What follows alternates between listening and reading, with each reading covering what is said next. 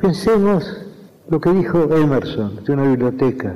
Dijo que una biblioteca es un gabinete mágico en el cual hay muchos espíritus hechizados y esos espíritus despiertan cuando los llamamos. Es decir, mientras no abrimos un libro, ese libro es literalmente, geométricamente, un este volumen, una cosa entre las cosas.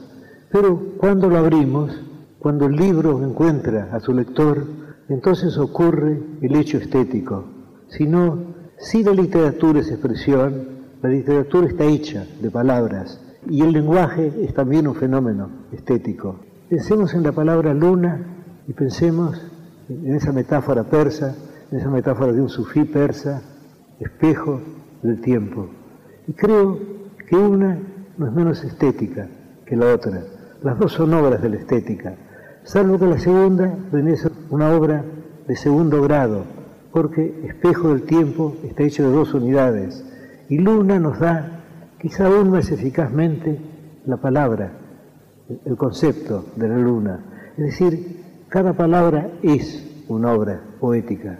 Se supone, erróneamente a mi entender, que la prosa está más cerca de la poesía, está más cerca de la realidad que la poesía.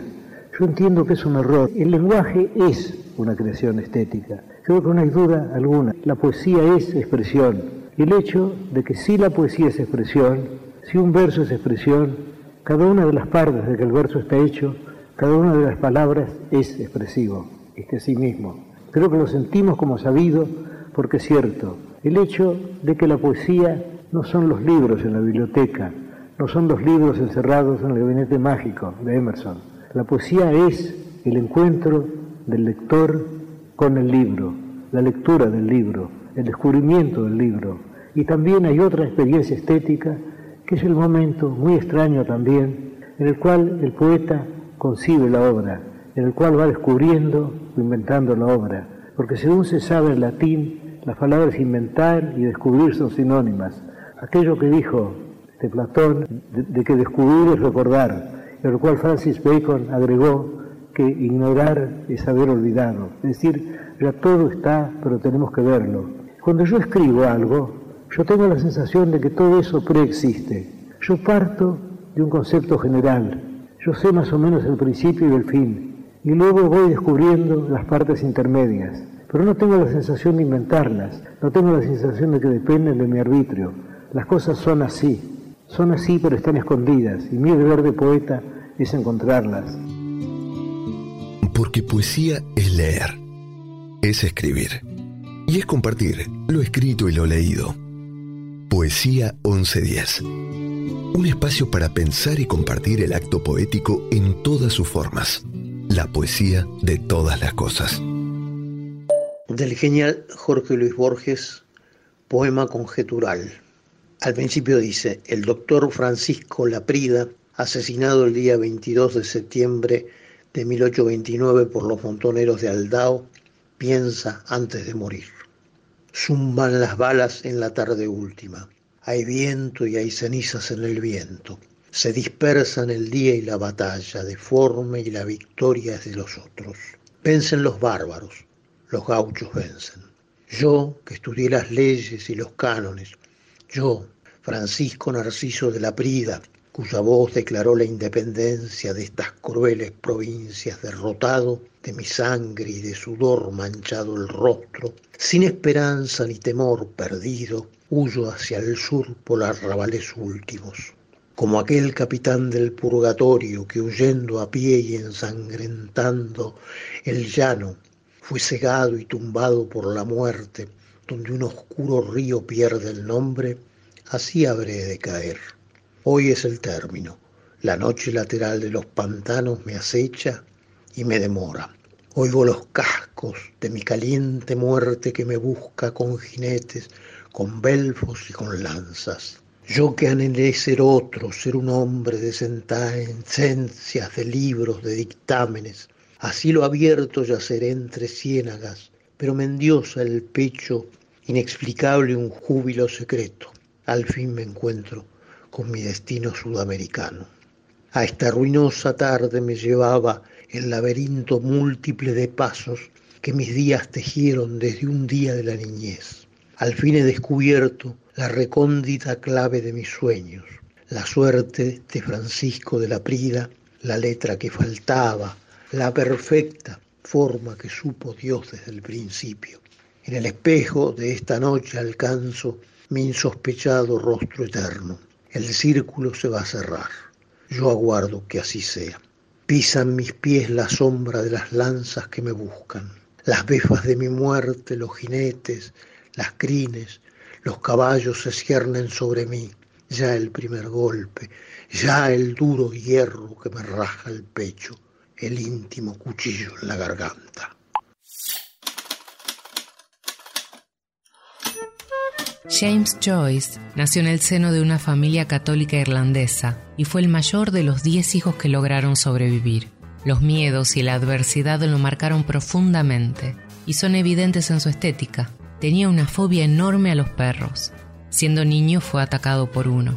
También temía enormemente a las tormentas, a las que consideraba reflejo de la ira de Dios. De aquí seguramente surge su ataque al Estado y a la Iglesia Católica en Ulises, su novela más famosa. Su obra es considerada de difícil interpretación, a veces oscura y con simbolismos misteriosos que conducen a laberintos sin sentido evidente. Tal vez por esto Borges le dedicó tanto tiempo y lo leyó toda la vida. En una entrevista dijo una vez acerca de Joyce, yo creo que Joyce cometió un error capital, creer que su estilo, su talento, eran los de un novelista. Él era en realidad un escritor esencialmente verbal. La novela es desde luego verbal en el sentido en que tiene que valerse de palabras, pero no un arte verbal en el sentido que lo es la poesía. El talento de Joyce era esencialmente verbal. No sé si poético es la palabra, es lo que yo llamaba word music, Joyce es música verbal e invención de palabras. Una novela se hace más bien imaginando personajes, penetrando en ellos. Eso no sucede con Joyce. Si se lee o se trata de leer el Ulises, al final no se conoce a los personajes. Hola, mi nombre es Ceci Bulgarelli, soy la persona detrás de la página de Instagram Literary Root. ¿Qué son los años? de Marian Moore. ¿Qué es nuestra inocencia? ¿Qué nuestra culpa? Todos estamos desnudos, nadie a salvo. ¿Y de dónde viene el coraje? La pregunta sin responder, la duda persistente, que llama muda, oye sorda, eso que en la desdicha, incluso en la muerte, alienta a otros y en su derrota empuja al alma a ser fuerte. Lejos ve y es feliz aquel que acepta la mortalidad, y en su prisión se alza por encima de sí, como el mar en un abismo, y lucha inútilmente por ser libre en el acto de rendirse, logra su permanencia. Así, aquel que siente intensamente se comporta como debe. El mismo pájaro que crece al cantar acoraza su forma vertical. A pesar del cautiverio, su canto poderoso dice La satisfacción es poca cosa, qué pura es la dicha. Esto es ser mortal, esto es ser eterno. Me llamo Caterina y dentro de poco voy a cumplir 80 años. Pasada la Pascua, regresé a la aldea donde nací y a la granja de mis padres, pequeña y ruidosa, donde no quedaba ningún edificio en pie, salvo esta casucha en la que estoy viviendo. Tiene una única ventana bien abierta que me permite recibir el hálito del mundo. Mis ojos, en verdad, se han debilitado, pero el deseo de ver sigue palpitando en ellos. Al mediodía, cuando la luz es más fuerte, se extiende ante mí un campo abierto que llega hasta orillos del Prut, cuyas aguas son azules en esta temporada vibrante de esplendor. Fragmento de Caterina, de Aaron Appelfeld. Hola, soy Alicia Casas de Jovita, provincia de Córdoba, de mi próximo libro, Mareas Distraídas, Mar de Soledad. La soledad penetra los poros de la noche, hace hueco en la llaga del silencio, carcome la gastada acera del viento, diluye los pasos herrumbrados de aquel amor que se escondió en la senil colina del recuerdo, donde tu boca fue la flor que quedó dormida en mi pecho, sediento de otros besos. Montañas de palabras fluyen de repente, el dolor se vuelve pájaro, ronda el cielo vacío de esperas, se adormece en el lecho del mar donde alguna vez fuimos aves errantes. Pasan los años y cómo cambia lo que yo siento. Lo que ayer era amor se va volviendo otro sentimiento. Porque años atrás, tomar tu mano, robarte un beso, sin forzar un momento, formaban parte de una verdad. El tiempo pasa, nos vamos poniendo viejos. Y el amor no lo reflejo como ayer. En cada conversación, cada beso, cada abrazo, se impone un pedazo de temor. Años de Pablo Milanés por Sumo. El tiempo pasa, nos vamos poniendo tecnos. El amor no lo reflejo como ayer. Y en cada conversación, cada beso, cada abrazo, se me impone siempre un pedazo de razón.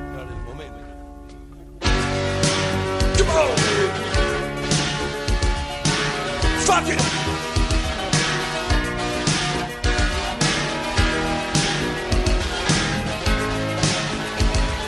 ¿Qué pasa con los años? ¿Qué pasa con los años? Pasan los años y cómo cambia lo que siento. Lo que ayer el amor se está volviendo otro sentimiento. Porque años atrás, tomar tu mano, robarte un beso, sin forzar un momento,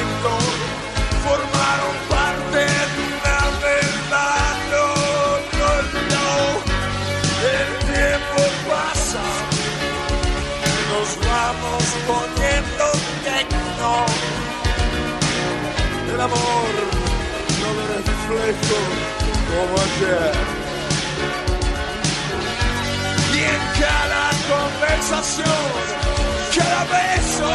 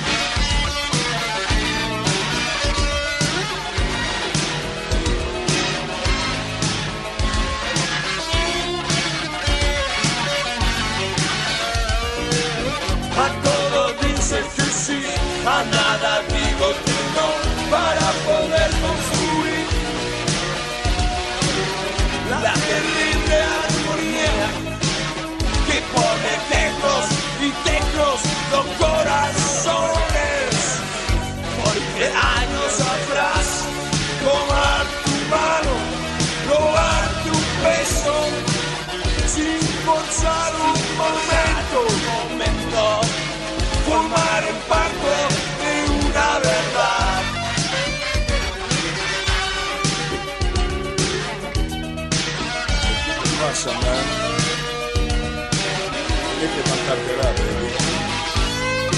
Sos callejero vos. Bancártela. El tiempo pasa. Nos vamos poniendo tecnos. El amor no lo reflejo como ayer. Y en cada conversación, cada beso y cada abrazo, se me pone siempre un pedazo de temor, temor,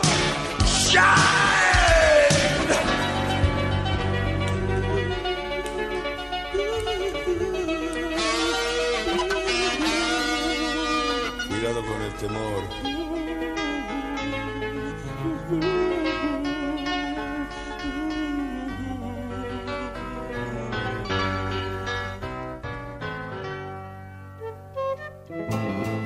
Poesía 1110. Textos sanadores, provocadores, amables, reveladores. Palabras que dan forma a un sentimiento, a una idea, a los sueños y pensamientos. Poesía 1110. Un espacio de métrica universal en la radio de Buenos Aires. Soy Nora Perlé y desde mi rinconcito arrabalero por la 2x4 les acerco este poema de Mario Benedetti titulado No te rindas. No, no te rindas, por favor. No cedas, aunque el frío queme, aunque el miedo muerda, aunque el sol se esconda y se calle el viento. Aún hay fuego en tu alma, aún hay vida en tus sueños. Un epígono es una persona que sigue las enseñanzas y modelos de otra, o la que sigue los preceptos de una escuela o el estilo de una generación anterior. Los epígonos fueron los reyes que sucedieron en el trono a los generales de Alejandro Magno, que, a su muerte, se habían repartido sus conquistas. Estos, a diferencia de sus ambiciosos predecesores, se ocuparon de mantener y fortalecer los reinos creados, consolidando y definiendo los alcances de la cultura helenística. De el mismo modo, un epígono en el arte se ocupa de mantener de manera fiel aquello que considera de mayor valor de sus maestros y consolidándolo a través de su propia obra. Hola, buenas noches. Mi nombre es Olga y quisiera leerles una reflexión que está muy buena, la escribió Alejandro Jodorowsky. Dice así, se llama Su mayor error. ¿Sabían que el colectivo humano estaba alcanzando una vibración muy elevada? Pero no eran conscientes de la cantidad de almas despiertas. Se dieron cuenta del error de evaluación y se asustaron. Ahora ya no se esconden. Ahora tienen prisa por lanzar oficialmente un nuevo orden mundial. Ahora sus ataques son directos y frontales, y los ataques aumentarán. Tratarán por todos los medios que la gente no despierte. Buscarán todos los medios que los despiertos no se puedan comunicar para no despertar a los demás. Buscarán por todos los medios que los despertados sean vistos como locos o delincuentes. Lo que hagan no importa. El salto cuántico ya se ha producido. Es imparable. La humanidad ya contempla plantas y animales como almas que los animan. La humanidad ya respeta a la Madre Tierra. La humanidad ya entiende que no hay separación. Las almas que ahora se encarnan ya llegan como maestros, no más a experimentar, solo se encarnan para enseñar a amar. Podríamos ser testigos del cambio total o no. La transición podría durar una semana o 300 años, pero es imparable. Pase lo que pase durante la transición, recuerden una cosa. Ustedes fueron los que se ofrecieron para estar aquí y ahora. Pase lo que pase, lo que sea que vean, ustedes son los motores del cambio. Solo se les pide una cosa, solo una. No sean comida. Es lo único que deben hacer. Una cosa sencilla. No sean comida. El ser humano es uno de los generadores más poderosos que existen. Somos vórtices. Dependiendo de la polaridad hacia la que te alinees, creas altas o bajas frecuencias. Estas entidades oscuras se alimentan de bajas frecuencias, las hemos alimentado durante milenios. El despertar de la humanidad inclinó el vórtice colectivo hacia las altas frecuencias. Por eso ellos se están atacando con tal salvajismo. Se están muriendo de hambre. Conéctate con tu alma y obsérvalos. Si tu alma resuena a estas palabras, no des más un segundo de tu existencia para ser alimento. Elimina las bajas pasiones de tu vida. Odio, rencor, envidia, miedo, vicios, alimentos, basura, mentiras, ambición, egoísmo, tristeza, desconfianza. Todo esto genera energía densa, comida para los oscuros. Sé consciente de tus emociones, escúchate. Y si en alguna ocasión te sientes en cualquiera de estas bajas vibraciones, cambia ipso facto tu energía. Pon una música que te eleve, canta, baila, respira, enciende un incienso, abraza a tus gatos, abraza a tu perro, abraza a tu mamá, abraza a tu familia animal, sal a pasear por la naturaleza, medita, haz ejercicio, haz lo que sea necesario, pero cambia esa energía inmediatamente, porque estás sirviendo de comida. Siempre sé consciente. Y lo único que se te pide es no alimentar las hordas oscuras. Alimenta tu alma con todo aquello que te ayude a levantarte. Si te acostumbras a vivir en la frecuencia del amor, tu realidad cambiará a tu voluntad sin esfuerzo. Eres un ser poderoso, eres imparable. No temas a nada.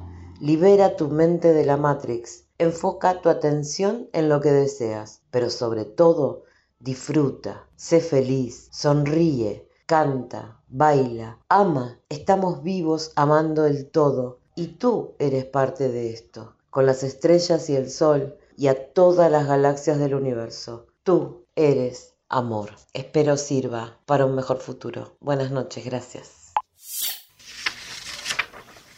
Oigo lo que dices en lo que no dices. Alejandro Jodorowsky. La misteriosa. Estaba buscando otra cosa, algo más moderno. Una casa sin complicaciones. La cháchara de la vendedora se sentía como un murmullo lejano. Yo no quería ser descortés, pero estaba cansado. Por alguna razón había dejado el salón para el final.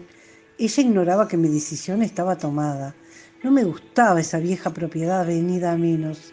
Sabía que ponerla en funciones me llevaría mucho dinero además de tiempo y no estaba dispuesto a esperar. Pero entonces la vi. El retrato ocupaba toda una pared. Era la imagen de una hermosa mujer de cabello castaño, con un sombrero de paja, de alas anchas, adornadas con flores frescas. No se trataba de una obra de arte, ni mucho menos. Es más, podían verse los trazos inseguros de un principiante en cada detalle del trabajo. No obstante, algo tenía en su esencia que mis ojos quedaron prendidos a ella para siempre. Cerramos el negocio por el precio de lista, ni siquiera pude regatear. Quince interminables días después, la vieja mansión fue mía por fin, pero cuando puse la llave en la cerradura, sentí temor del profundo arrepentimiento que iba creciendo sordamente en mi pecho. Había pensado que entraría directamente al salón para contemplar el retrato a mis anchas, pero no lo hice. Supe de pronto que necesitaba respirar aire puro. Cuando bajaba por la escalera, noté el temblor en mi brazo derecho, pero llevaba demasiadas preguntas en mi interior para preocuparme. En media hora estuve en la estación de trenes. No era muy grande, aunque a esa hora bullía de gente. Me senté en una banca solo para ver pasar los vagones, atestados de personas ansiosas por llegar a un destino amargo e inexorable, personas que quizás serían felices por no ser capaces de percibir su fracaso. Ver su imagen en el último vagón no me sorprendió, de algún modo me lo esperaba. Ella iba con el sombrero, pero las flores eran otras. Tenía el vestido un poco desabrochado y por el escote podían verse generosamente sus senos blancos. Me miró con sus hermosos ojos que se achinaron un poco al crecer la sonrisa. Quise levantar la mano para saludar, pero el dolor en el brazo derecho demoró el gesto.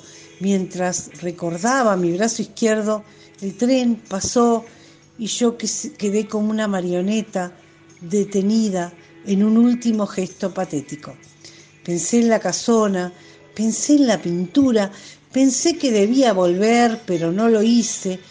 En cambio mis pasos me llevaron hacia el parque, como si aún no estuviera preparado.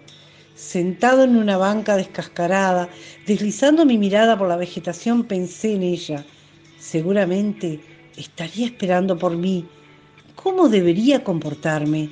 Yo entendía más o menos lo inusual de la situación, pero mi cerebro le daba órdenes diferentes a mi cuerpo, o no sé de dónde venían esos impulsos que me tenían confundido entre negras tinieblas y la mayor claridad.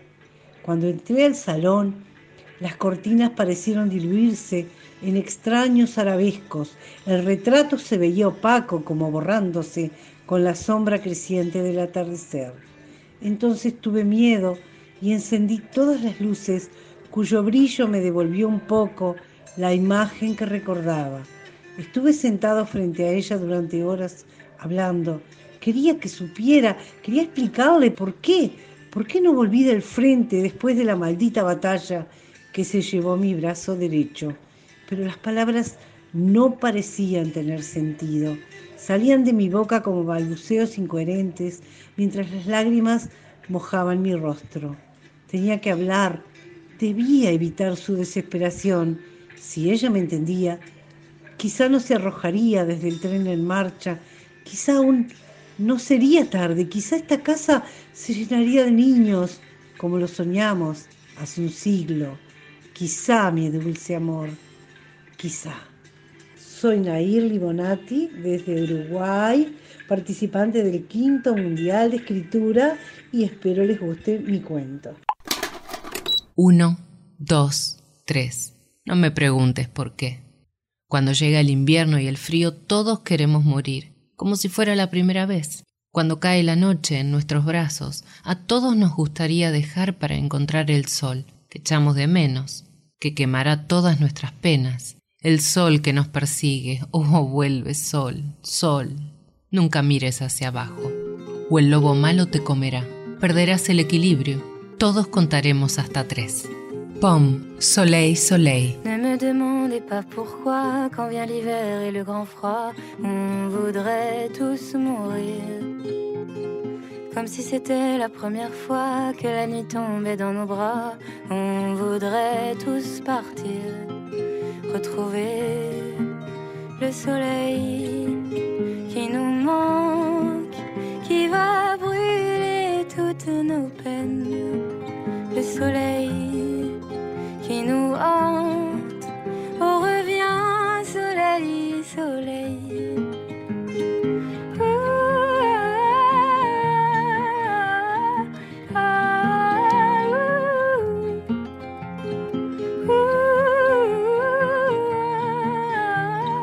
ah.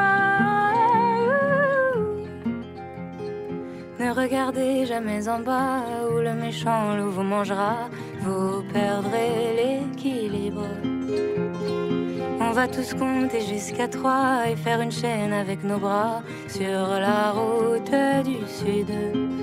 Retrouver le soleil qui nous manque, qui va brûler toutes nos peines. Le soleil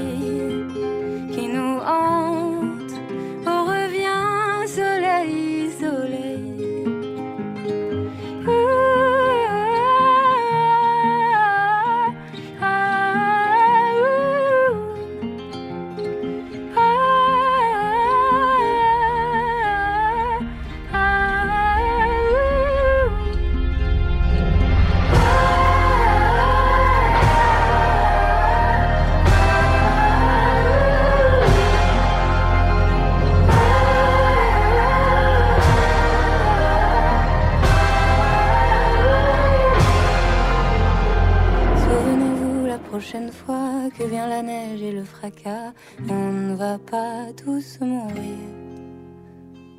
Entre les braises on marchera et la nuit noire nous embrassera, on pourra tous partir. On pourra tous partir. Versos rimados, versos sueltos, versos blancos, versos libres. Poesía 1110. Palabras sin aislamientos preventivos. ¿Qué tal? ¿Cómo les va? Buenas noches. Soy Martina Castro y hoy les traigo un poema de Ketty Mangione. Los dioses también se enamoran. Marina tenía una rara habilidad que nadie conocía. Podía cerrar los ojos y transportarse en el tiempo. No siempre, claro.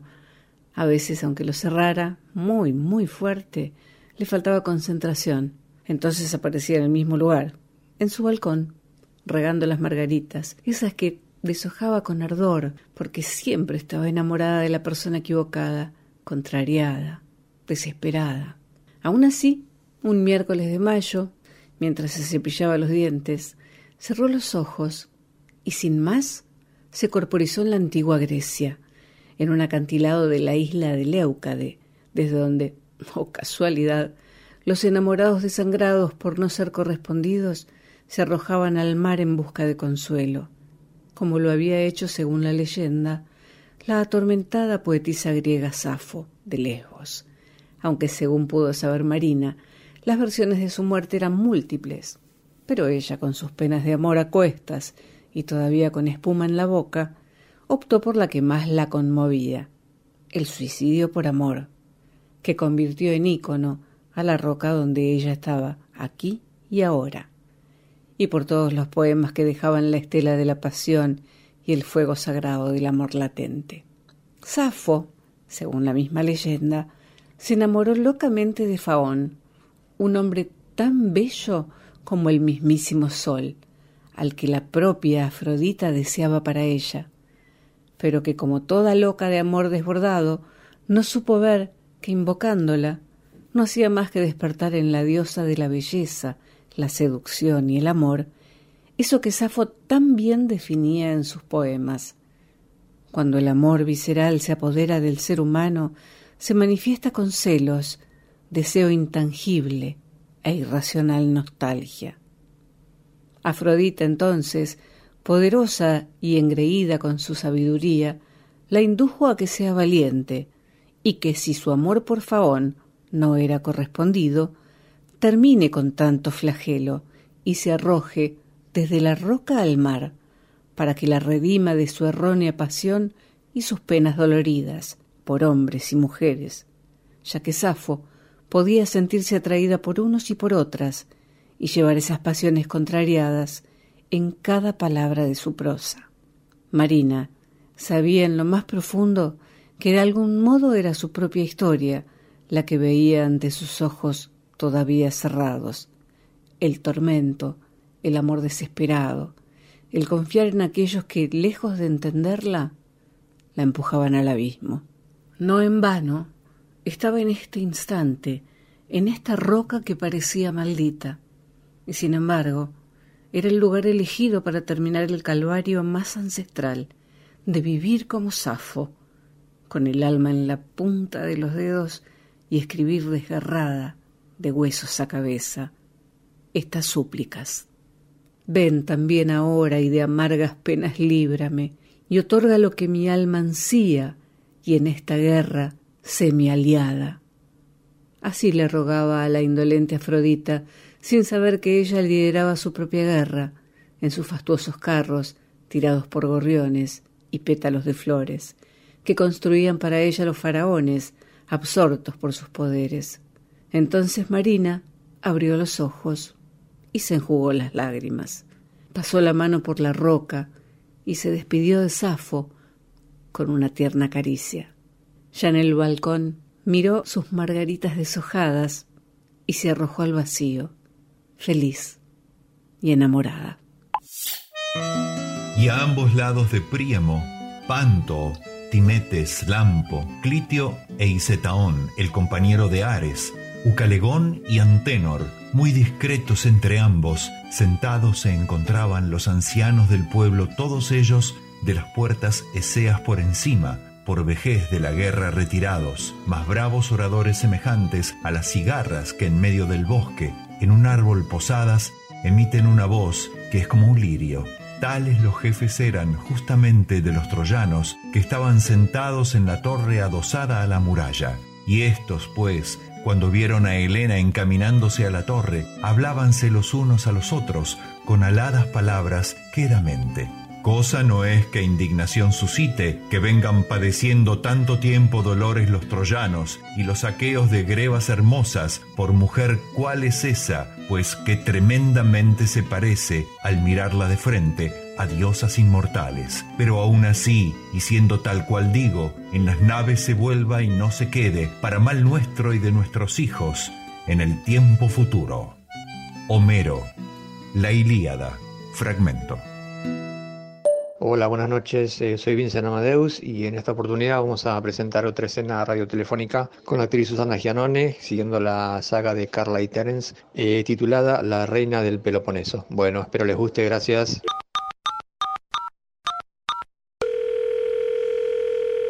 Hola, Carla, ¿cómo va? ¿Estás mejor de la boca? Escuchame una cosita, eh, tengo una hora libre ahora del laburo, te paso a buscar y por fin nos vamos a ver, dale. Olvídate, estoy studying, estudiando. ¿Estás qué? Estudiando para la reina del Peloponeso.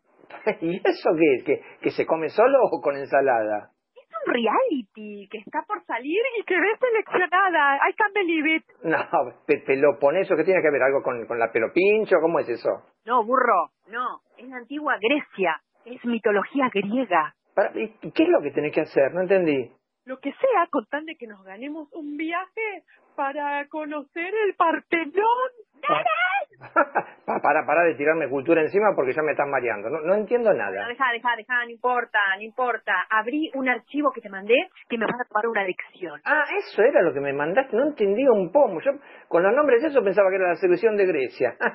Son los dioses del Olimpo, Terence. sí, Olimpo de Bahía Blanca, el equipo de fútbol. Ay, ¿te podés tomar en serio por una vez las cosas, Terence? Tomame en serio, tomame en serio. Y vos me decís que vas a hacer lo que sea para ganar. Mira, ¿qué querés? ¿Que piense bien de lo que vas a hacer? Vos sabés lo que pasa en la televisión con los castings, sábanas y toda esa historieta, ¿no? Pero por favor, yo pasé el casting sin ninguna sábana, ni acolchado, ni almohada, nada. Solo cuando vieron mi currículum ya me dijeron. Bueno, bueno, no, no siga porque me parece que cada vez le embarras más, eh, Carla. Bueno, pues, pues, ¿me vas a tomar la lección, sí o no? ¿Yes o no? ¿Oui o no? Bueno, para, para que estoy abriendo, a ver, a ver, a ver, ¿qué dice acá? A ver, Zeus. Dios del cielo, dale, dale, hagamos rápido, tipo ping-pong, que es como, como que me van a hacer preguntas Bueno, pe- en- pe- en- ahí en el programa. Pero no, no sé si lo estoy pronunciando bien. Bueno, a ver, para. Eh, eh, a ver, a ver. Son fáciles, Terence, dale. Bueno, a ver, Era, Diosa eh, del Olimpo, Hefesto, Dios del fuego, Apolo, Dios de la música, Afrodita, Diosa del amor, Hades, Dios de los muertos, bueno, bueno, Poseidón, Dios del mar, Atenea, Diosa de la sabiduría. Marcelo, ¿Quién? Marcelo, ¿Quién Marcelo? eh, agacha. Ay, por favor, Terence, Terence, no seas nabo, Oh, por bueno, favor, bueno, bueno. te lo pido. Todavía no te das cuenta lo importante que es para mí este reality. Ese es el tema, que solo pensás en vos siempre, y yo a un segundo plano. ¿Me querés llevar al Partenose que está ahí arriba? Y sabés que yo sufro vértigo a las alturas, Carla. Eso se llama acrofobia, Terence, es un Oh. término griego. Ah, ¿cómo te sale el maestrita ciruela siempre? eh? Yo venía con un día tranquilo, nos podíamos ver, y vos me salís ahora con la antigua Grecia, Carla. No está tan alto el Partenón, no te vas a ma- marear, olvídate, escúchame, quédate tranquilo. Más alta es la tercera bandeja de la cancha de boca, y ahí no te mareas vos, que yo sepa, ¿no? Bueno, ok, ok, pero parece que ya de- das por descontado que vas a ganar ese reality. Escúchame, ¿tanta fe te tenés? ¿Cómo es eso? A lot, a lot, a lot of faith, mucha, mucha, mucha. Y hoy a la noche tengo una entrevista privada con el productor del ciclo que me va a introducir más en el tema. ¿Perdón? ¿Cómo una entrevista privada? Carla, Carla. Terence, Eh. Terence, ¿estás ahí? Porque me quedo re sin bata. O No. sea, como re sin bata me quedo. No, no, no. ¿Vos, Terence? No, ¿Hola? explícame. No, no, no, no, para, para. No, no, si estoy acá, Carla, te escucho re bien, te escucho. Y te escuché, Carla, otra vez lo mismo. Ulises, de James Joyce, considerada por muchos la mejor novela en idioma inglés del siglo XX, fue publicada en 1922. Su título nos lleva sin velos al protagonista de la Odisea, Ulises, llamado Odiseo en la versión latina de Homero, de donde extrae su simbolismo épico. Se trata de la crónica de un día en la vida de Leopold Bloom, de su mujer Molly y del joven Stephen Dedalus en la ciudad de Dublin. Con la descripción de la odisea interior de estas vidas insignificantes, Joyce convierte la prosaica y vulgar epopeya del hombre de nuestro tiempo en una obra inmortal. El Dublin de Joyce, merced a su enorme capacidad descriptiva, es comparable al Londres de Dickens o al París de Balzac. Borges dijo, es indiscutible que Joyce es uno de los primeros escritores de nuestro tiempo. Verbalmente es quizá el primero. En el Ulises hay sentencias, hay párrafos que no son inferiores a los más ilustres de Shakespeare.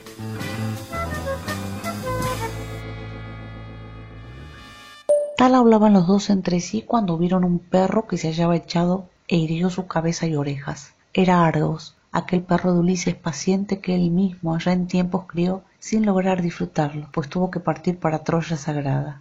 Los jóvenes luego lo llevaban a casa de cabras, cervatos y liebres, mas ya entonces ausente su dueño, yacía despreciado sobre un cerro de estiércol de mulas y bueyes que habían derramado ante el porche hasta tanto viniesen los ciervos y abonasen con ello el extenso jardín. En tal guisa de miseria cuajado se hallaba el canargos. Con todo, bien a Ulises notó que hacia él se acercaba, y al punto coleando dejó las orejas caer, mas no tuvo fuerza ya para alzarse y llegar a su amo. Este al verlo desvió su mirada, enjugóse una lágrima, hurtando prestamente su rostro al porquero, y al cabo le dijo Cosa extraña es, Eumeo, que yaga tal perro en estiércol, tiene hermosa figura en verdad, aunque no se me alcanza si con ella también fue ligero en correr o tan solo de esa clase de canes de mesa que tienen los hombres y los príncipes cuidan, pues suelen servirles de ornato. Fragmento de la Odisea de Homero. Soy Clara.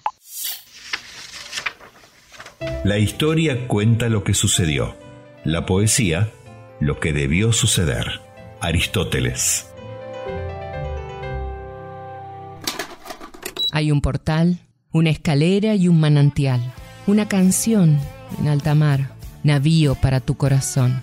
Si brotan del suelo raíces del cielo, señal que las musas guían tus pies, despliega tus alas. Quisiera llevarte. Skay Bailinson. Quisiera llevarte lejos de aquí, allí donde los dioses detienen su andar, fuera del tiempo y su prisión.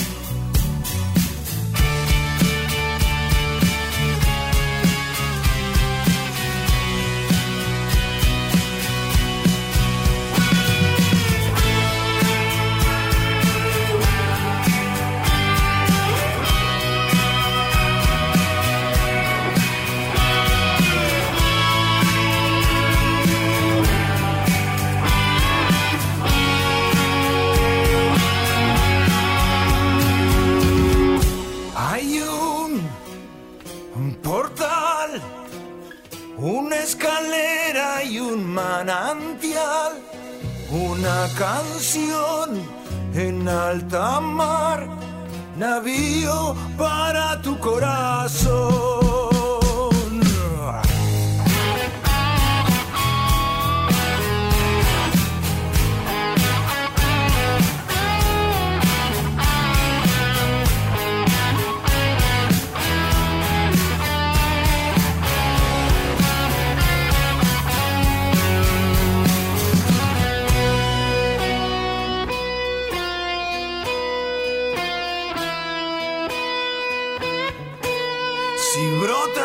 Suelo,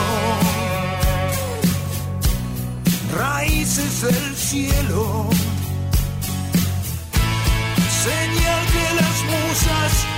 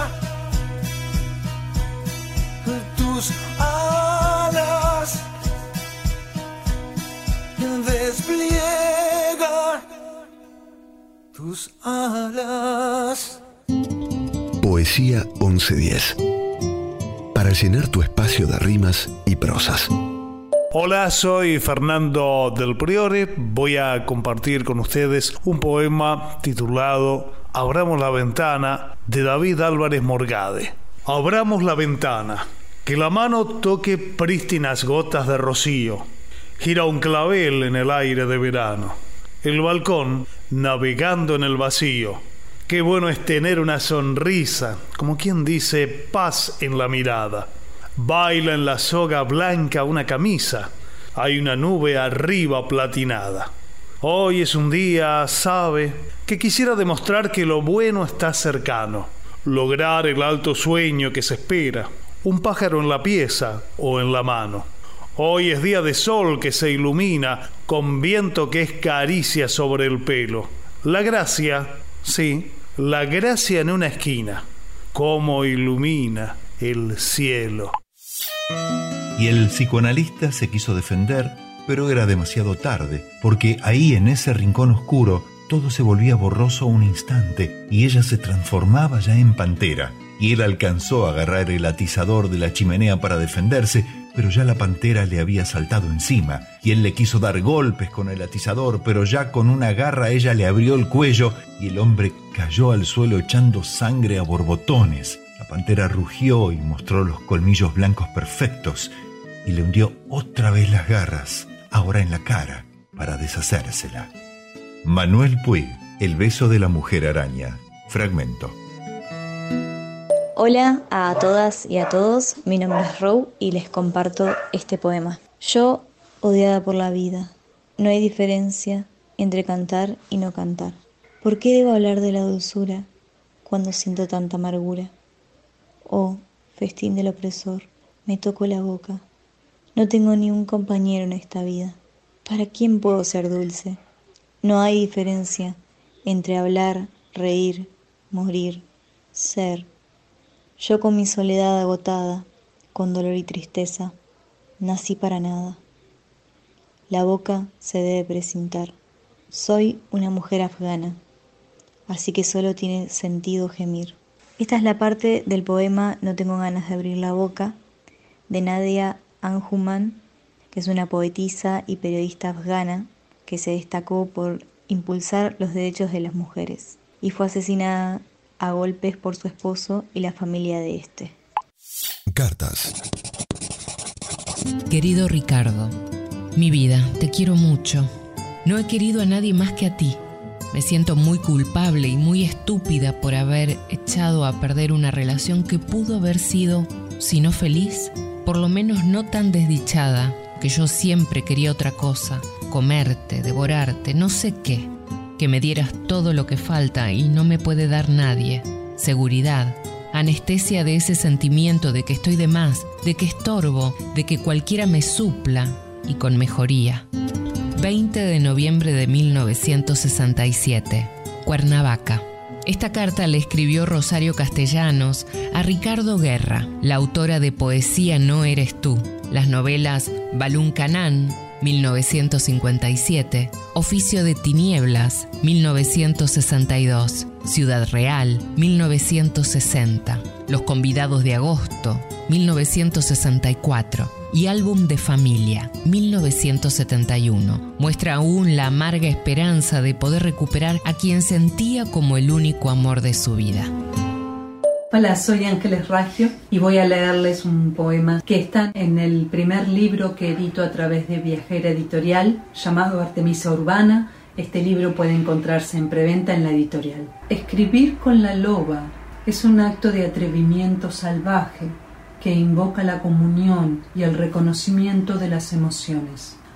La loba, mi loba, desata lo indomable ese espacio del espíritu ajeno al descontrol, en indestructible alianza con lo políticamente molesto y descarnado. Esta creación exige estar dispuesta, y más que dispuesta, anhelante de recibir los arpazos, mordidas, olfateadas y lamidas de tan majestuosa hembra. No se acerca para respetar consignas u obedecerme, Tampoco me animaría a intentar un diálogo que sugiera tamaña herejía. En la loba está la autenticidad y lo incansable. En la loba está el instinto desconfiado y curioso que me sostiene. Ella me custodia con sus patas como columnas y camina silenciosa por los terrenos más inhóspitos de mi alma. En su doble capa de piel encuentro protección contra los embates de este mundo enajenado. No hay invierno, ventisca ni sol abrasador que la desanimen en la búsqueda. Ella es cada elemento, lo natural en mí. Es la loba la que dialoga noches interminables con la luna. Es la interpelación que me desgarra y me desvela a través de sus profundos ojos ámbar. En su mirada tan honda que me ahoga, confirmo que conoce los secretos del tiempo. En esas noches puede cazar a sus anchas. Luz plateada señala las huellas de los recuerdos que se niegan a abandonar el bosque.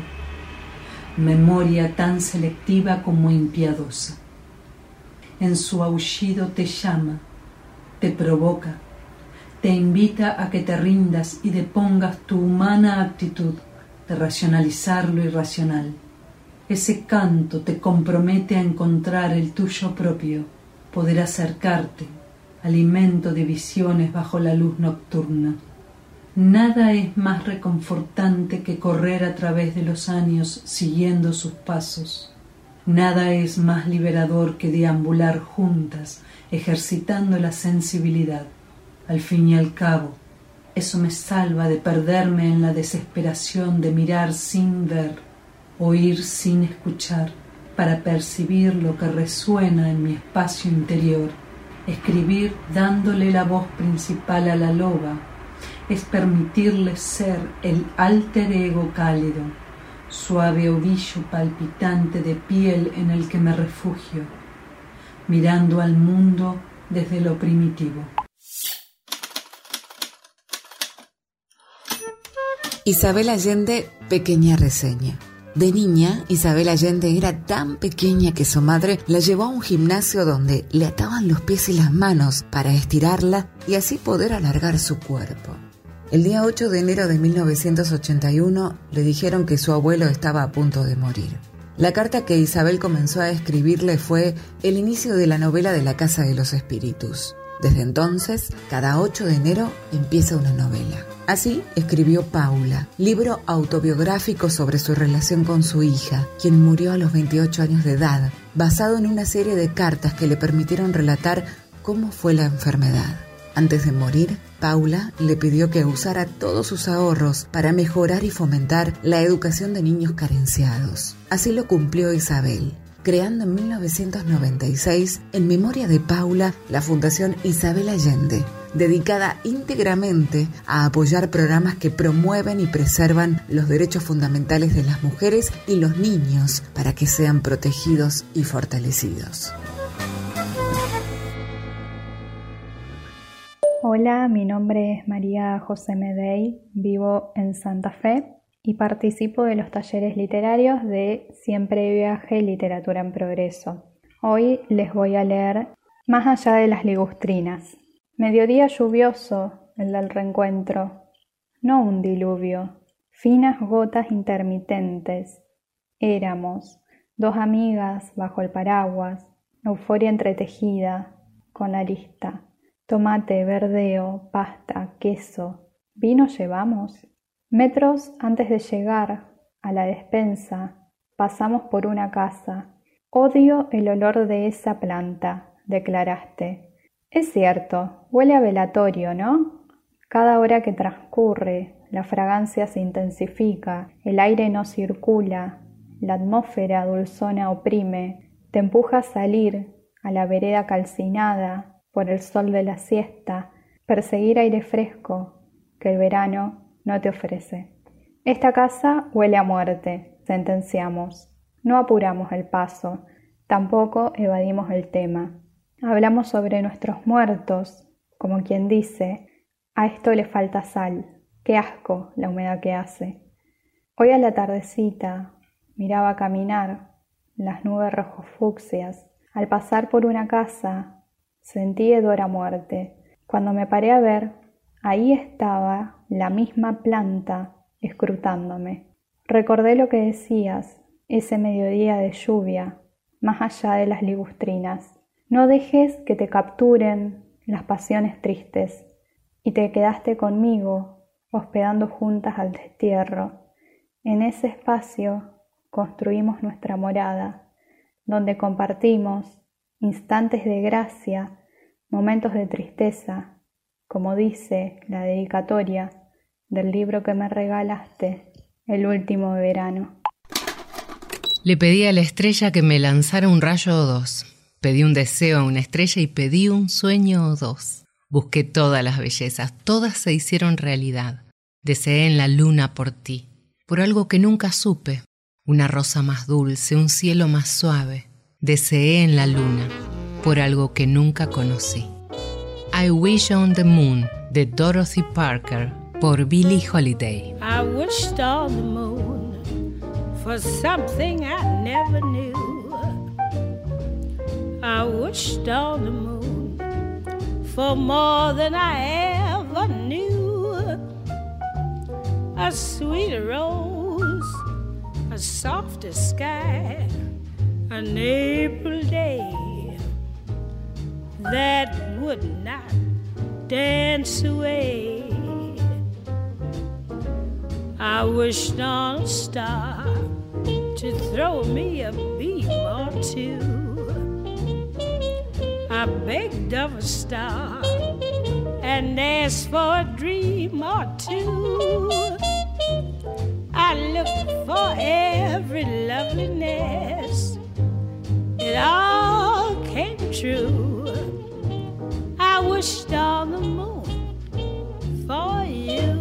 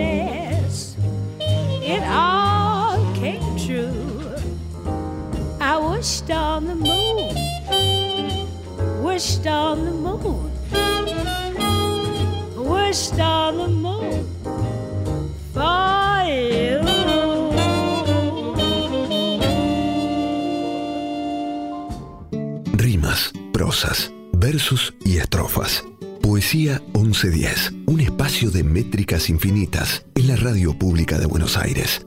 Hola, ¿cómo están? Acá Daniel Pedersini, conductor de la 2x4. Más poemas, poema de la amistad de Jorge Luis Borges. No puedo darte soluciones para todos los problemas de la vida, ni tengo respuestas para tus dudas o temores, pero puedo escucharte y compartirlo contigo. No puedo cambiar tu pasado ni tu futuro, pero cuando me necesites, estaré junto a ti. No puedo evitar que tropieces, solamente puedo ofrecerte mi mano para que te sujetes y no caigas. La RAE define kafkiano como un adjetivo que describe situaciones absurdas o angustiosas. Una de las figuras más frecuentes de la obra de Kafka es la burocracia, pero la absurda cantidad de papeles y trámites que acosan al burócrata no constituyen de por sí algo kafkiano. Lo que verdaderamente lo define es la relación del personaje con la burocracia, una posición que sigue una espiral descendente que lo llevará inevitablemente al fracaso, al colapso, un colapso absurdo y cargado de ironía. La relación con el poder y sus instrumentos, una relación en la que lo humano cae ridículamente derrotado ante la administración, es lo que distingue algo kafkiano de algo simplemente absurdo o burocrático. El personaje de la metamorfosis se despierta definitivamente transformado en cucaracha y su primera preocupación es que no podrá ir a trabajar. Lo humano ha sucumbido borrado de un plumazo a lo administrativo burocrático. He aquí algo verdaderamente kafkiano. Soy Edgardo Tabasco y para la 1110 voy a relatar el proceso del maestro Hugo Di Taranto. Puso su corazón frente a la nada, su inquieta mano en el infortunio, sus ojos fijos frente a los destinos Dijo amor y dio en melancolía, fue barco en mar de sueños. Y nadie pensó que tenía una medida cuando se dejó devorar tan dulcemente. Aconteció que todos lo juzgaron. Él pidió que le guardaran una lágrima o la piedra infernal que le arrojaron. Todo se lo quitaron. No hubo condena ni perdón. Simplemente le cercaron el hoy, prohibiéndole el olvido, y después, después lo dejaron. Era un largo pasillo al que se abrían algunas puertas toscamente construidas que daban paso a las oficinas instaladas en el piso. Aunque en el pasillo no había ventanas por donde entrara directamente la luz, no estaba completamente oscuras porque algunas oficinas, en lugar de presentar un tabique que las separara del corredor, tenían enrejados de madera que llegaban hasta el techo, a través de los cuales se filtraba un poco de luz y podía verse a unos cuantos funcionarios que escribían sentados a una mesa o que de pie junto al enrejado miraban por sus intersticios a la gente que pasaba por el corredor. En el pasillo no se veía a muchas personas a causa seguramente de que era domingo. Todas tenían un aspecto muy decente y estaban sentadas a intervalos a lo largo de una fila de bancos de madera dispuestos a ambos lados del corredor. Había dejadez en el vestir de aquellos hombres, aunque, a juzgar por su fisonomía, sus maneras, su corte de barba y otros pequeños detalles imponderables, pertenecían obviamente a las clases más altas de la sociedad. Como en el corredor no existían perchas, habían dejado sus sombreros sobre los bancos, siguiendo posiblemente cada uno de ellos el ejemplo de los otros. Cuando los que estaban sentados cerca de la puerta vieron venir a K y a Lugier, se pusieron de pie cortésmente, visto lo cual sus vecinos se creyeron obligados a imitarles, de modo que todos se levantaban a medida que pasaban los dos hombres. Pero ninguno de ellos se ponía derecho del todo, pues quedaban con las espaldas inclinadas y las rodillas dobladas, dando la sensación de ser mendigos callejeros. Franz Kafka, El proceso, fragmento. Hola, soy Enrique Troncoso y voy a leer un fragmento de Notas sobre la inmortalidad de Azucena, libro que va a salir este año por Viajera Editorial. Tuve todo el tiempo que necesitaba para mirarla. Renata estaba ahí, en todas partes, atrás, alrededor, riéndose conmigo de nuestro intento de descifrar el idioma de los árboles. Su imagen empezó a ocupar mis pensamientos en busca de todos los detalles de ella que me hacían sentir bien. Cada pliegue del cuello, cada manifestación de la piel, cada movimiento del pelo, la superlativa intimidad que produce tener tiempo para contemplarlo todo, hasta la leve variación de los detalles. Cuando podía dormir, lo hacía procesando esas imágenes tratando de encontrarles una voz, y con la sofisticación del dispositivo desarrollé un archivo de gestos y de miradas que tal vez dijeran lo que yo les hacía decir en sueños.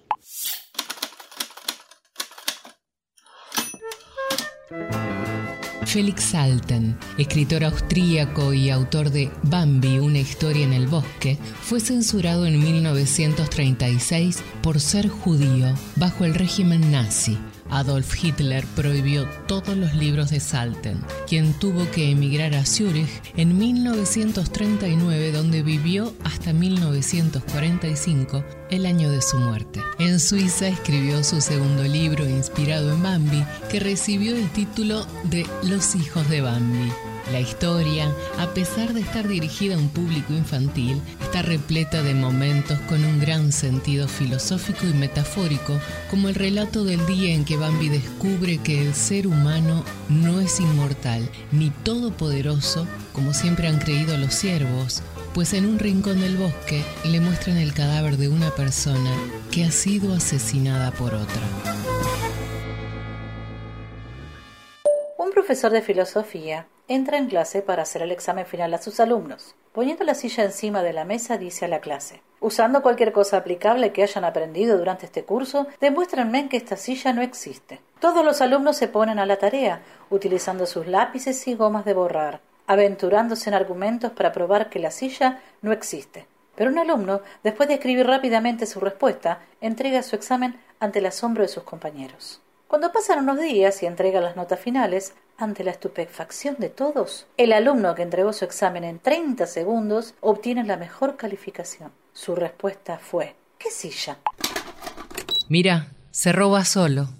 Haga patria y sintonía fina. Siempre me fijo, son las 10 y 22. Lo otro que me gusta es caminar con vos. Y una entrañita. Viento de frente, perfecte. Llega la noche y me pongo pillo y un Movicom haciendo ruido en mi bolsillo. Por si las moscas troto, qué buena pinta. Tener cintura, la de Orteguita. La dignidad un cacho te la da y otro te la quita. Y nacemos de nuevo, como gemelos. El Cuelgue, Parque Acuático. Tengo un puestito a cinco lucas y la panza de mi vieja es el único lugar al que quiero volver. Y si querés venir conmigo que te hago un lugarcito y nos tomamos unos vinitos. O pateamos unos penales o escuchamos a Páez y nacemos de nuevo como gemelos erráticos. Vamos a construir un parque acuático. Qué buena pinta.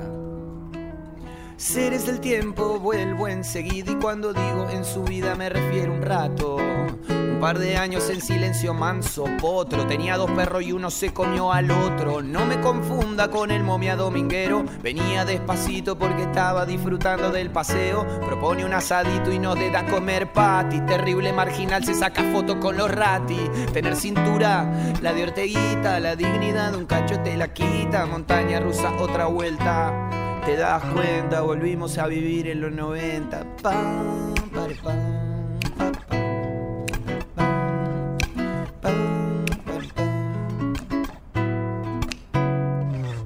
Terrible borrachín se chamullaba hasta su prima y al final de la noche está más duro que vivir en la Argentina. Me idealicé encima. Mirá, se roba solo, haga patria y sintonía fina. Siempre que me fijo son las 10 y 22. Lo otro que me gusta es caminar con vos y una entrañita. Viento de frente, plus cuan perfecte. Llega la noche y me pongo pillo y un movicón haciendo ruido en mi bolsillo por si las moscas troto. Qué buena pinta. Tener cintura, la de la dignidad de un cacho te la da y otra te la quita. Y nacemos de nuevo como gemelos. Vamos a, construir un parque.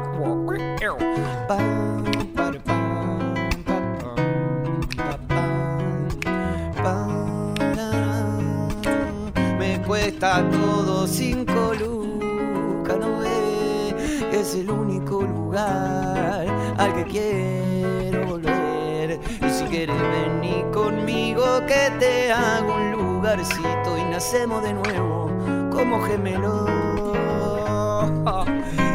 Y la cintura, la de Orteguita, la dignidad de un cacho te la da y otra te la quita. Y nacemos de nuevo, vamos a hacer un parque a cuac cuac, toco toco toco pepa.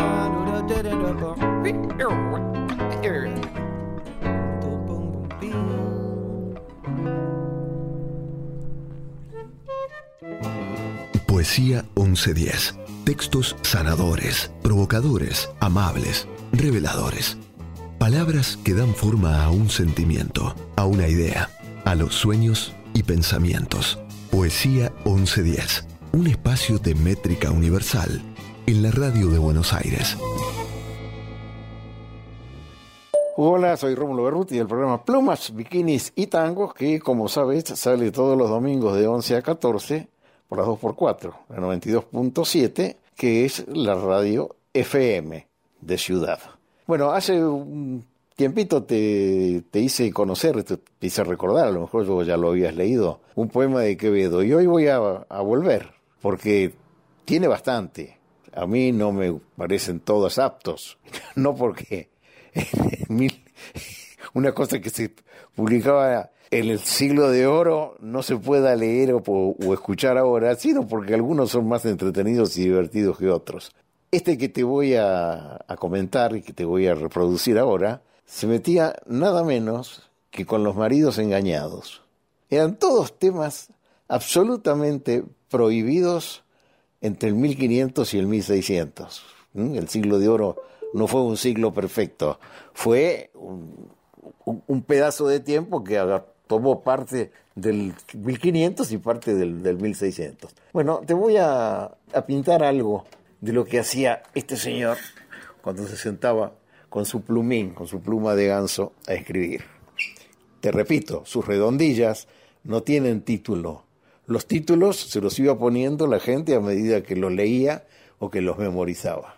Lo dice así. Dícenme, don Jerónimo, ¿qué dices? Que me pones los cuernos con ginesa. Yo digo que me pones casa y mesa, y en la mesa capones y perdices. Digo que me pones los tapices cuando el calor por el octubre cesa. Por ti, mi bolsa, no mi testa pesa, aunque con molde de oro me la rices. Más cuerno es el que paga que el que cobra. O sea, aquel que me paga es el cornudo.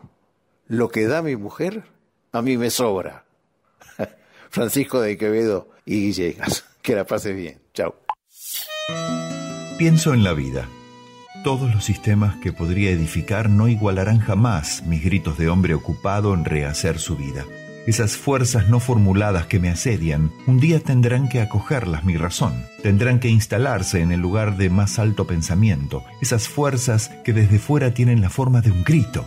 Hay gritos intelectuales, gritos que provienen de la delicadeza de las entrañas. Es a eso a lo que yo llamo la carne. No separo mi pensamiento de mi vida. Rehago en cada una de las vibraciones de mi lengua todos los caminos del pensamiento de la carne. Pero, ¿qué soy yo en medio de esta teoría de la carne o, por decirlo mejor, de la existencia?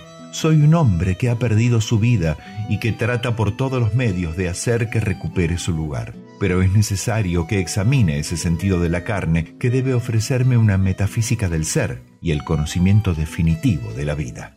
La posesión de la carne, fragmento de Artaud.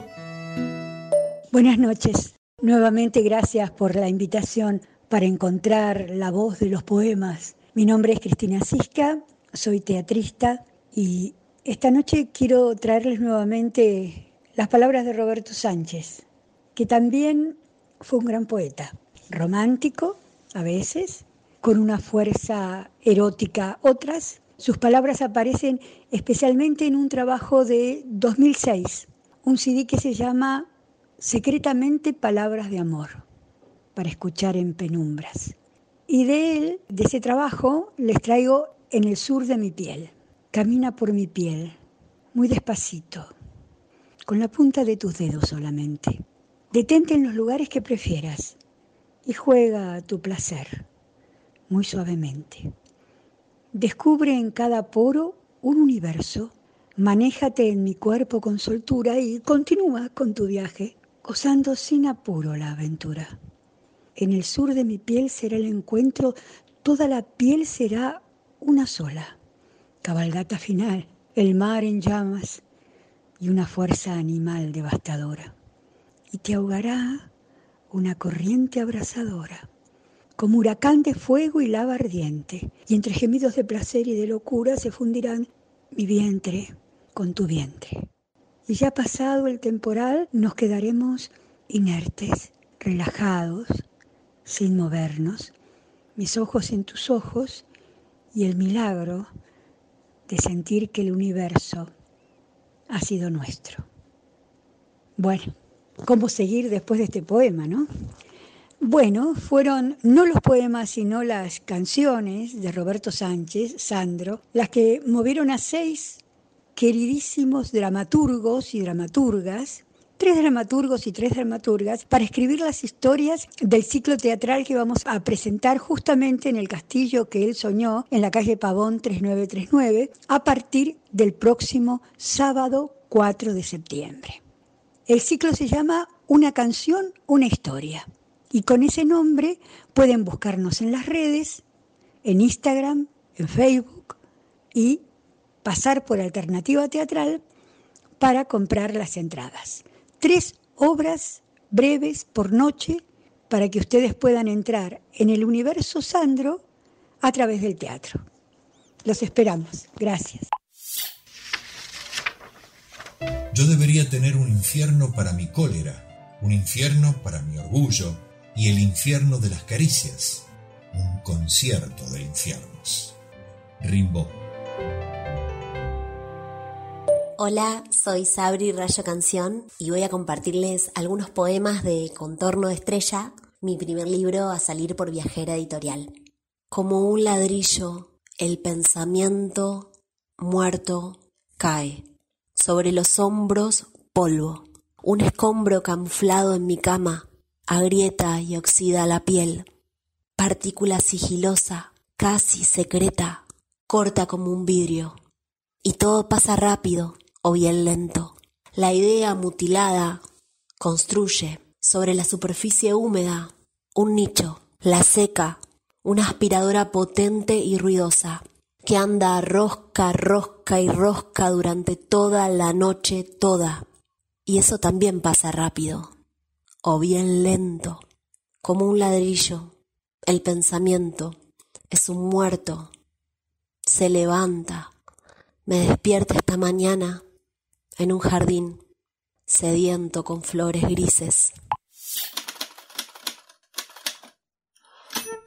Anthony Artaud, además de los textos reunidos en el teatro y su doble que sigue siendo una lectura intensa y reveladora para los amantes de este género, ha dejado Los Tarahumaras. Artaud visitó México en 1936 con la única intención de conocer al pueblo tarahumara, cuyo nombre significa los de los pies ligeros, en referencia a su legendaria capacidad para correr largas distancias.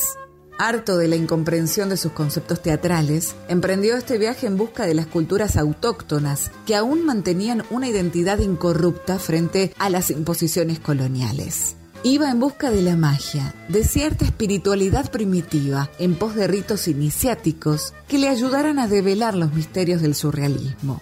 Cuando en este viaje conoció a la pintora María Izquierdo, dijo, yo he venido a México buscando el arte indígena, no una imitación del arte europeo. María está en comunicación con las verdaderas fuerzas del alma india. Lleva su drama dentro de sí misma y consiste en desconocer sus fuentes. Un caballo de María Izquierdo evoca inmediatamente a todos los caballos que impresionaron el espíritu de los viejos mexicanos en el momento de la conquista.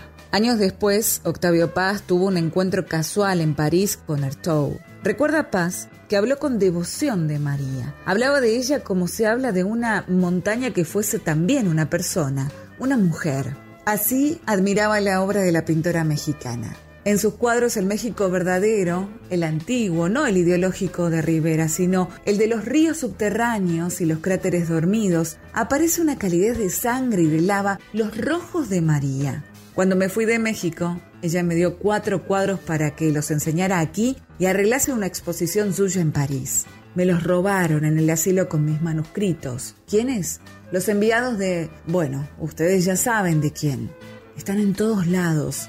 Son los mismos que encerraron a Van Gogh y después lo suicidaron. Ellos fueron los que se robaron mis manuscritos y los cuadros de María. Sí, los enviados. Hola, yo soy David Godoy y te los voy a declamar una poesía en portugués, que es escrita originalmente en portugués, y después la traducción al castellano. Me llamo David Godoy y el poema se llama El Feudo, em português. Bora que a vida é uma luta montada a cavalo e a gente está lutando de pé. É triste, mas nada é mais triste para quem acordou e olhou para o lado e não me viu. Vamos para cima. Se não tem arma, usa o cabo da vassoura. Em castelhano, adelante que a vida é uma luta montada a abaixo.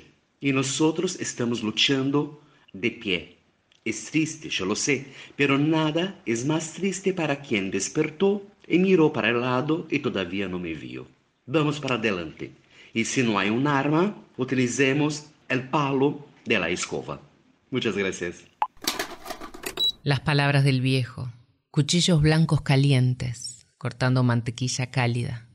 La mantequilla es el corazón, la rancida alma desconchada. Araña fotos en paredes de manicomios, uñas rotas y palos de cerilla. Hipodermia, hipodermia, hipodermia. El veneno de un hombre es la carne de otro. La agonía de un hombre es la delicia de otro.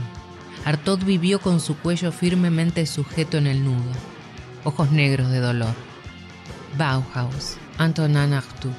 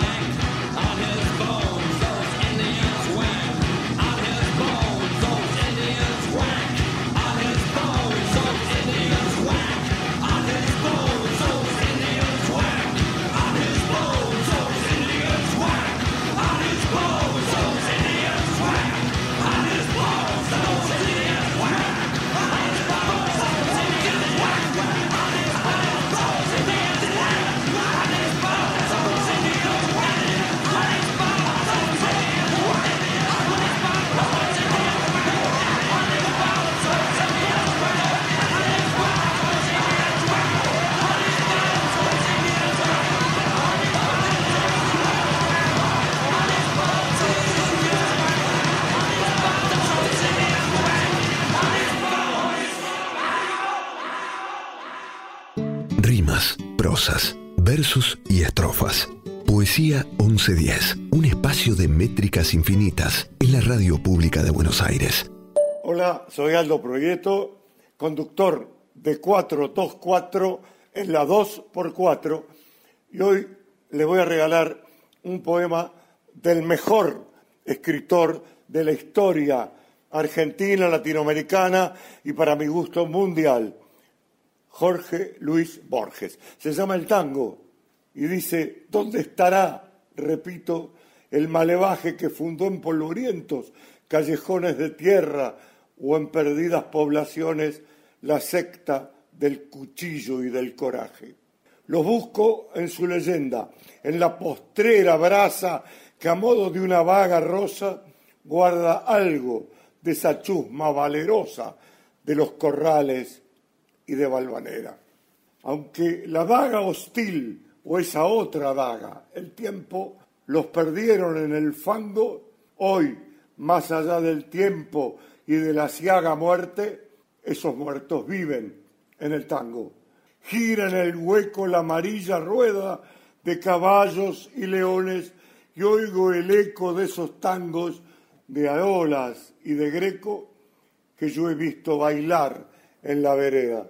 En los acordes hay antiguas cosas, el otro patio y la entrevista parra. Detrás de las paredes recelosas, el sur guarda un puñal y una guitarra. Esa ráfaga, el tango, esa diablura, los atareados años desafía, hechos de polvo y tiempo. El hombre dura menos que la liviana melodía, que solo es tiempo. El tango crea un turbio pasado irreal que de algún modo es cierto. El recuerdo imposible de haber muerto peleando en una esquina del suburbio. A mí ya me habían llamado antes por ese asunto de los platos voladores. Digamos, yo no seré Fabio Serpa, pero conozco del tema. Me he convertido casi en un experto desde que hace años me apasioné con las fotos de las pinturas encontradas en la pirámide Olmeca, Honduras, que publicó la prensa. Eran imágenes de indígenas conduciendo algo muy similar a una nave espacial, lo que confirmaría que los platos voladores visitan la Tierra desde mucho tiempo atrás. Me impresionó el detalle de un cacique olmeca accionando un artefacto parecido a una afeitadora eléctrica, adelanto impensable para aquella época. Incluso estuve hablando de los visitantes extraterrestres en un programa de Canal 5 y acepté aquella invitación para trasladarme a la isla, sitio donde no había estado más de tres veces, en mi ansiedad por tener una aproximación a las culturas alienígenas. Confieso, me duele decirlo, que nunca he visto un plato volador. Vi luces sospechosas, reflejos sugestivos, pero nada como para decir que se trataba de un contacto fehaciente. Mucha gente afirma haber visto platos voladores. Escuadrillas de ellos asegura haber visualizado a sus ocupantes, pero no tiene ninguna prueba que lo confirme y todo suena a charlatanería. Una vecina, Delia, sostiene que seres extraterrestres le dejan mensajes de texto en su celular, incluso algunos muy subidos de tono. Yo creo que nosotros, los que estamos metidos seriamente en esto, Serpa, Daniken, Smith, debemos mantener prudencia y responsabilidad para no confundir a la gente. Es muy fácil engañarse en estos temas. Por eso es acertada la denominación ovni, objeto volador no identificado, lo que implica que un objeto tal vez no puede ser calificado o reconocido, pero esto no quiere decir que sea obligadamente un plato volador. Un amigo mío, Bird Watchers, observador de pájaros, me contaba que en una oportunidad estuvo observando durante media hora el vuelo errático de un pájaro blanco que lo desconcertaba con sus repentinos cambios de dirección. Hasta que al final, cuando el pájaro perdió altura, mi amigo advirtió que no era un pájaro, sino una bolsa de polietileno del supermercado norte inflada por el viento. La isla, cuento, fragmento, de Roberto Fontana Rosa. Soy Gabriela Orlandi, formo parte de los talleres literarios Siempre de Viaje. Voy a leerles algunos poemas. Acurrucada respiro en el rincón de la cama. El flash encandila, crudeza, ilusión. Desde el centro de la tierra combate vida, palpita el tiempo. Solo existo y nadie sabe. Elásticos estirados temblequean en verde colchón que saborea extraños aromas, jadeo, rocío, diluida mirada, pierde, muecas al viento, liviana como el polvo, con tu cuerpo me llevas al bosque de la demencia. Bueno, gracias. Los conectores son palabras o expresiones que señalan algún tipo de relación entre dos oraciones. Estos permiten una redacción más fluida, favoreciendo la lectura y la comprensión de los textos. El conector utilizado determina un tipo de relación particular. Esta puede ser una relación de comparación, de orden, de explicación, de casualidad, de adición, de consecuencia, de tiempo, espacial, conclusiva, etc. En la frase guardó la foto porque mostraba todo el paisaje. El conector causal porque indica la relación de causa de guardó la foto respecto a mostraba todo el paisaje. Hola, buenas noches. Soy Susana de Montegrande. Hoy quería hacerle llegar un poema escrito en 1895 por el autor inglés Rudyard Kipling. Se llama Sí. Si puedes mantener la cabeza en su sitio cuando todos a su alrededor la pierden y te culpan a ti, si puedes seguir creyendo en ti mismo cuando todos dudan de ti, pero también toleras que tengan dudas, si puedes esperar y no cansarte de la espera, o si, siendo engañado, no respondes con engaños, o si siendo odiado no incurres en el odio y aún así no te la das de bueno ni de sabio, si puedes soñar sin que los sueños te dominen, si puedes pensar y no hacer de tus pensamientos tu único objetivo, si puedes encontrarte con el triunfo y el desastre y tratar de esos dos impostores de la misma manera, si puedes soportar oír la verdad que has dicho, tergiversada por villanos para engañar a los necios, o ver cómo se destruye todo aquello por lo que has dado la vida y remangarte para reconstruirlo con herramientas desgastadas, si puedes apilar todas tus ganancias arriesgarlas a una sola jugada y perder y empezar de nuevo desde el principio y nunca decir ni una palabra sobre su pérdida. Si puedes forzar tu corazón y tus nervios y tendones a cumplir con tus objetivos mucho después de que estén agotados y así resistir cuando ya no te queda nada, salvo la voluntad que les dice resistid. Si puedes hablar a las masas y conservar tu virtud o caminar junto a reyes sin menospreciar por ello a la gente común, si ni amigos ni enemigos pueden herirte, si todos pueden contar contigo, pero ninguno en exceso, si puedes llenar el implacable minuto con 60 segundos de diligente labor, tuya es la tierra y todo lo que hay en ella, y lo que es más, serás un hombre, hijo mío. Tengo simpatías por los farmacéuticos. Son gentes que tienen conocimientos para poder fabricar bombas de dinamita, que a veces se ocultan bajo una pastilla de menta, y eso me merece un profundo respeto. Roberto Ard, Los Siete Locos. Mira cómo cambia la vida, Morena. Cómo llegan las sorpresas. Un día me deseas y el otro me dejas.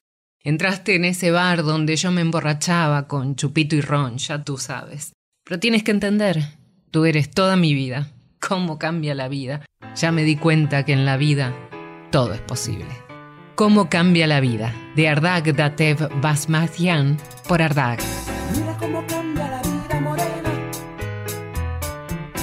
Mira cómo cambia la vida morena.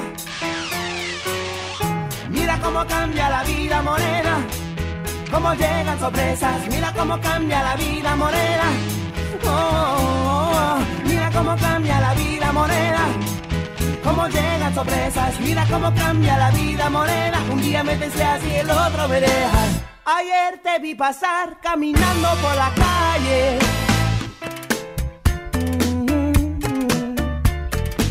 Entraste en ese bar donde yo me emborrachaba con chupito y ron. Ya tú sabes, y que conocías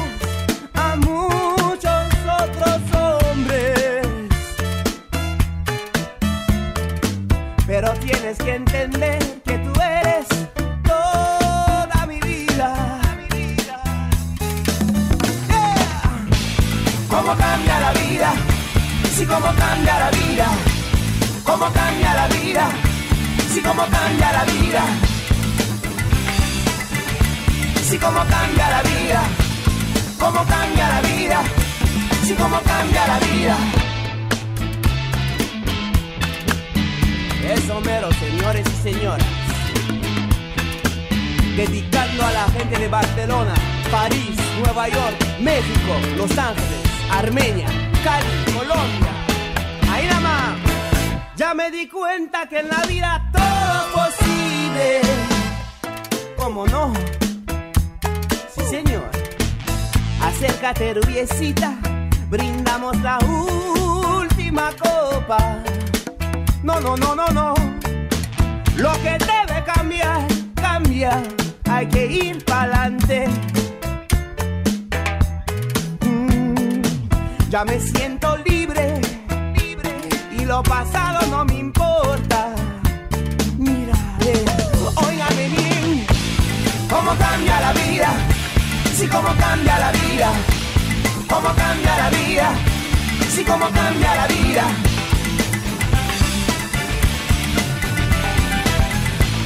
Cómo cambia la vida, sí, cómo cambia la vida. Son las 3 por la mañana y ya no me puedes mentir más. Mm, No me puedes engañar, es que habla como mientas. Ah, ah, mm. Si tú no me puedes aguantar, pues cierra la puerta. Ya no te quiero ver. Cállate, lengua asada.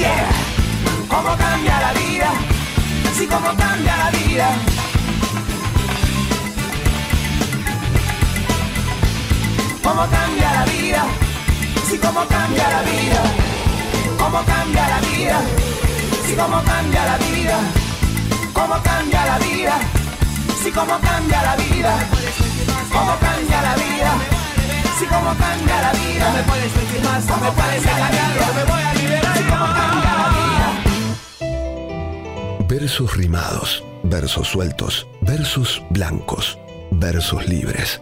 Poesía 1110. Palabras sin aislamientos preventivos. Hola, mi nombre es Diego Fischerman, yo conduzco historias en modo mayor en la 2x4 y voy a leer un poema de un, de un gran poeta de las no últimas, diríamos penúltimas generaciones de grandes poetas argentinos, Jorge von de Brider, de él Definiciones. Si yo dijera que el viento es la corriente de aire que se produce en la atmósfera al variar la presión, sería abstracto. No diría, por ejemplo, que es la cresta que se forma en la superficie de las olas, cuando estamos sentados en la playa, vos y yo, mirando el horizonte un día de enero, y tus ojos muy celestes proponen otro cielo. No hablaría del sombrero que se vuela, ni diría que corremos a buscarlo, acaso sorprendidos de que al cabo de los años sigamos juntos mirando el horizonte un día de enero. Muchachita ingenua de los ojos negros, no eres ni siquiera la sombra de ayer. Hoy vives un mundo de desilusiones, envuelta en la niebla de tu atardecer. Me parece verte con tu traje lila, con tu sombrerito de flores extrañas, siendo el terciopelo de tus marimonias mucho menos suave que el de tus pestañas. Muñeca preciosa que fuiste un conjunto de miel, nieve y rosa. Muñeca divina, era una cascada tu voz cristalina. ¿Quién deshizo el alma de tus perendengues? ¿Quién quebró tu espejo? ¿Quién rasgó tu mota? Hay en la tristeza de tu desencanto toda una tragedia de muñeca rota. ¿Recuerdas? La vida nos unió un instante y la misma vida trazó dos caminos. Tú trepas la cumbre de los desengaños. Yo bajo la cuesta de los desatinos. Muchachita ingenua, seguiré admirando el mohín gracioso que habla de tus dengues y te veré siempre con tu traje lila, con tus marimonias y tus perendengues. Muñeca rota, Serafina Quinteras. Para AM 1110. Poesía. AM 1110. Tu compañía. Viviana Muñoz. Desde Caseros. Para ustedes. El destello. De Francisco Luis Bernardes. Aunque el cielo no tenga ni una estrella y en la tierra no quede casi nada, si un destello fugaz queda de aquella que fue maravillosa llamarada, me bastará el fervor con que destella, a pesar de su luz medio apagada, para encontrar la suspirada huella que conduce a la vida suspirada, guiado por la luz que inmortaliza, desandaré mi noche y mi ceniza por el camino que una vez perdí, hasta volver a ser en este mundo, devuelto al corazón en un segundo, el fuego que soñé, la luz que fui.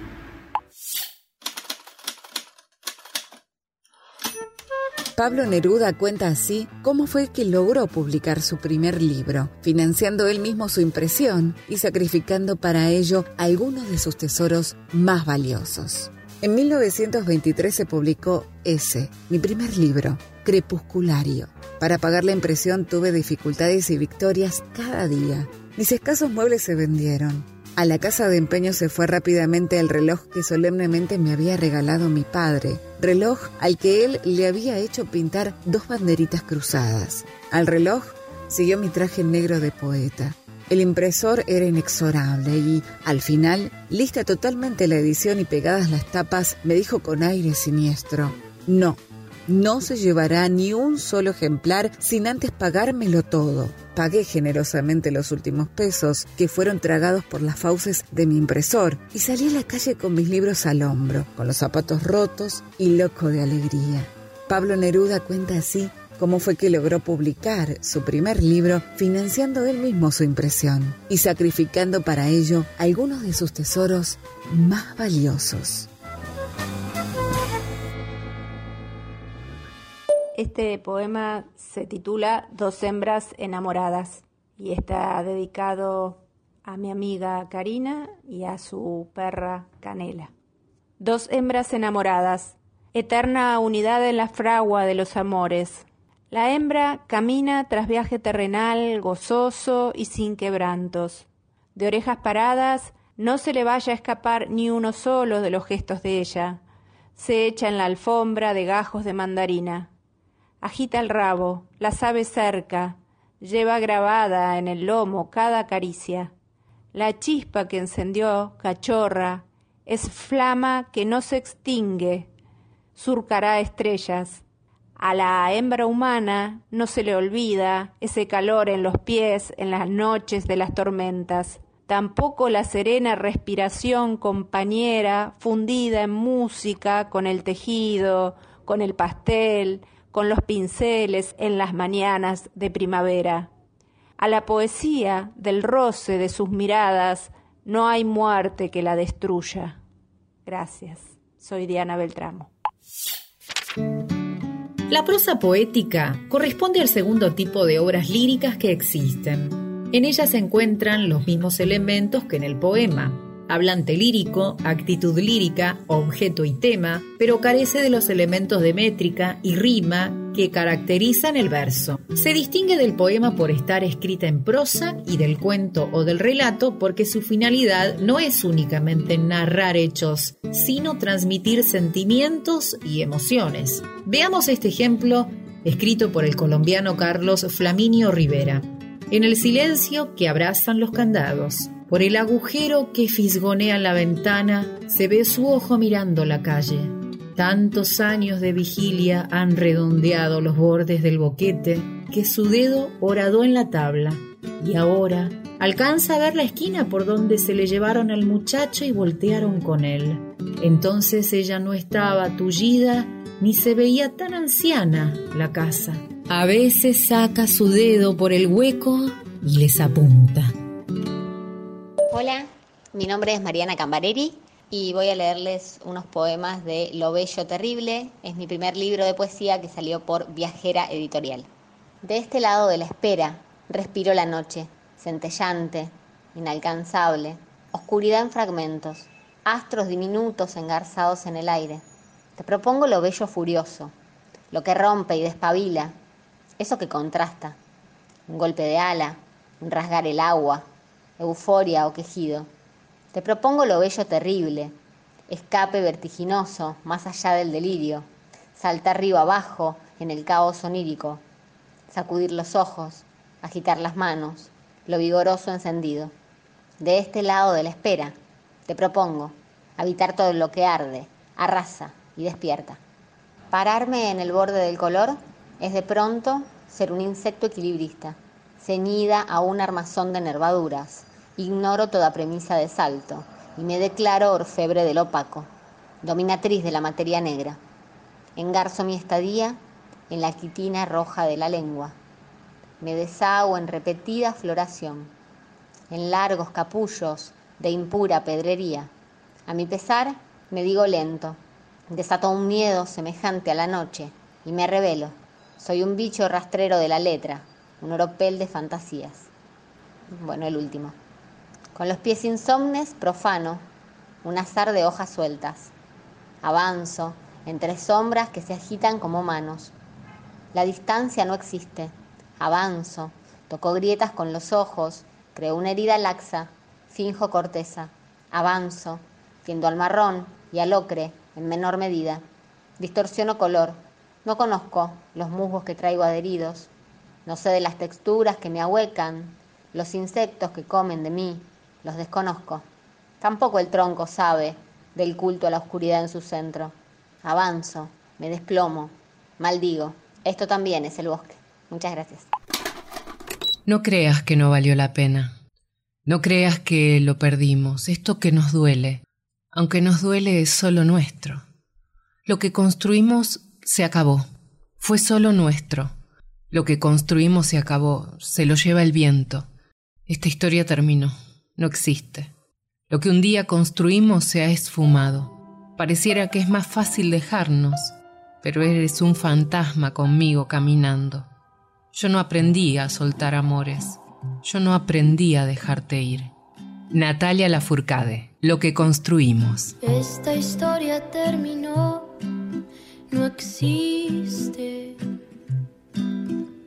Lo que un día construimos se ha esfumado.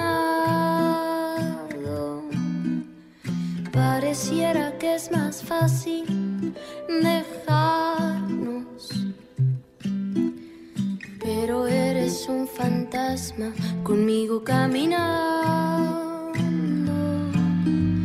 No creas que no valió la pena. No creas que no eres importante. Al contrario, yo te amé con toda el alma. No creas que no valió la pena. No creas que lo perdimos esto que nos duele, aunque nos duele